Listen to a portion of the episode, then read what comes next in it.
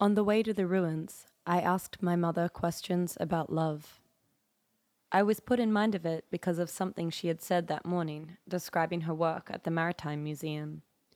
It suits me, she had said, packing her sketching tools and digital camera, because I've always felt something like a lighthouse keeper's daughter.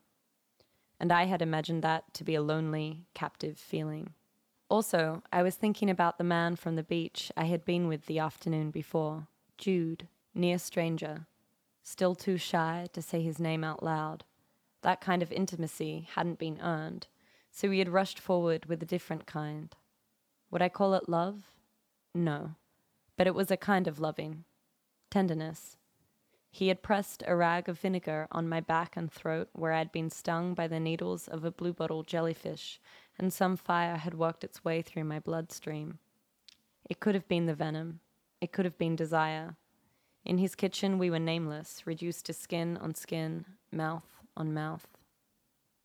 What I wanted to know now from my mother was how to reconcile the fact that some people never find love, that kind or any kind. I am sure I said it that way find, like a miraculous, unintentional discovery, as if love was a stone in the sand. But to be found also implies that something lost has been returned to a place of belonging. And what did I know about love and stones? I was 24 and still holding out for a kind of love that felt like homecoming. It's just one of those things, my mother said, like trying to explain why bad things happen to good people. It seemed easy, I said, to understand why the bitter and selfish and cruel might remain loveless. But strangely, weren't they sometimes the most loved? Those who did not know how to love back? Why did we feel compelled to keep on giving? I remembered the artist who had once sat in a gallery and invited the audience to, one by one, cut a piece from her clothes. Some people took a tiny snip from somewhere inconspicuous, a hemline or sleeve, while others sheared her suit away at the seams, snipping the straps of her underwear until she was stripped bare exposed. Yes, I thought, love could be something like that. I think we like the idea that people can learn from each other and change, my mother said, that we might sort of break each other in, like horses. All my mother's relationship advice had something to do with animals. Always date men who've had pets because it proves they know how to look after something, and a bird in the hand is worth two in the bush, things like that. You might be right, I said, thinking again of Jude. All he'd learned in the years he had over me. He could name the trees that cradled the house in their branches, the blue gums and bloodwoods and ironbarks, and call out all the flowers in his yard. Knew the tides, could explain how they were tied to the movements of the moon with an invisible thread, tracked the changes in the weather through the wind. On his porch, he pressed a piece of spoiled fruit into my hands and taught me how to feed the birds. Maybe love, too, could be a learned thing. So, my mother said, after we'd driven in silence a while, you seen someone back in the city then? I'm not seeing anyone back in the city, I said. Truths like landmines in the words I did not say, remembering Jude's hands on my body, dull pulse of pleasure pain between my legs, picking at the small splinter left in the flesh of my palm where I'd lifted myself up on his kitchen table.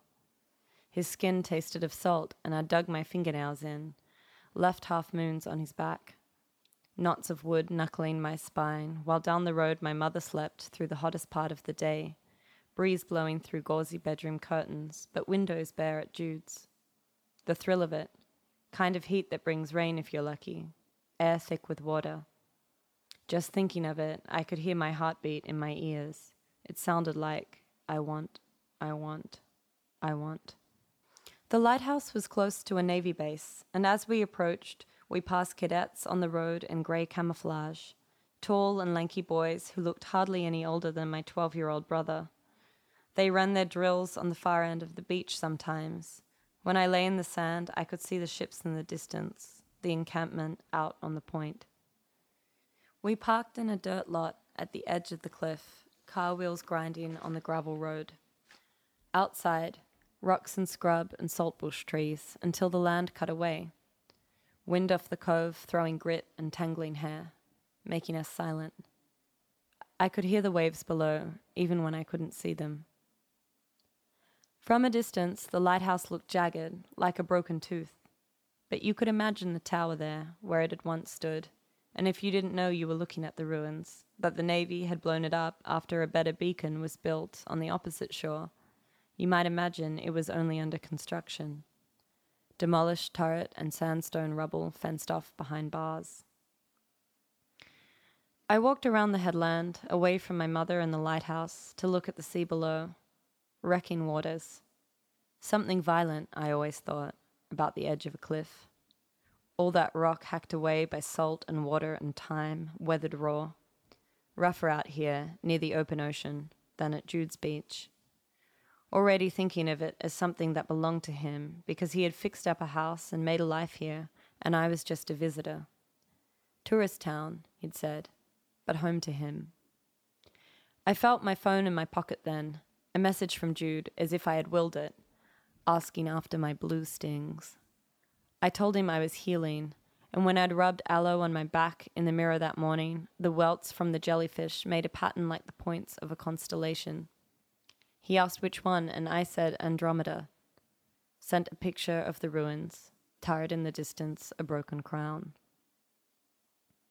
Round here, near a trail leading to a camping ground, was a mounted sign showing a picture of the lighthouse when it was first completed grim faced Victorians in black and white, sitting on the grass in front of the lodging houses, lounging in the sun but looking already long dead in the way the early photographs seem to make ghosts of the living.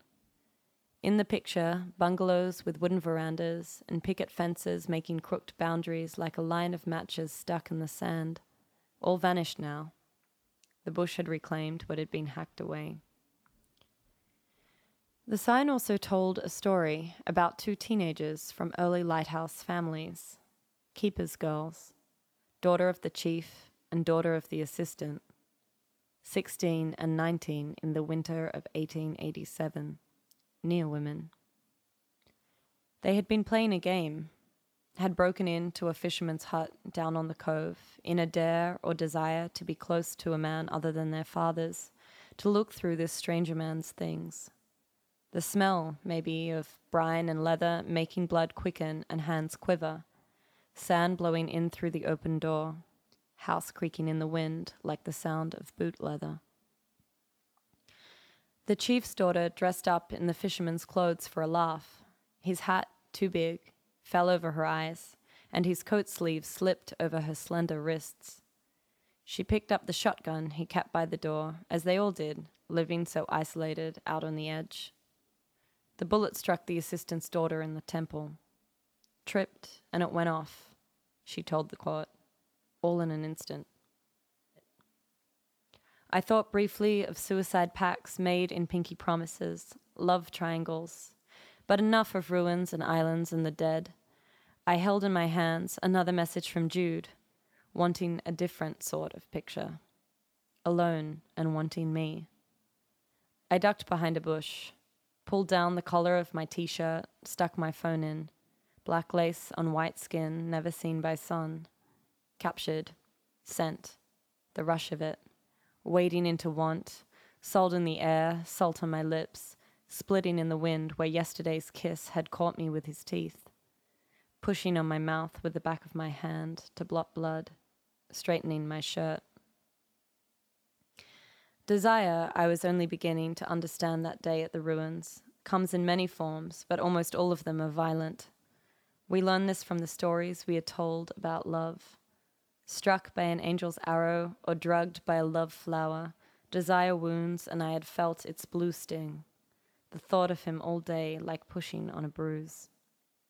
By the time I reached my mother, she'd finished her sketch of the lighthouse, its tumbled tower. No light now to give. What is it about her and me that draws us to these kinds of places? Something lonely deep down in the bone, a marrowed loneliness, passed down womb to womb. We wanted to believe, my mother and I, that love could restore what was beyond repair, and if not, at least let us walk around in the wreckage.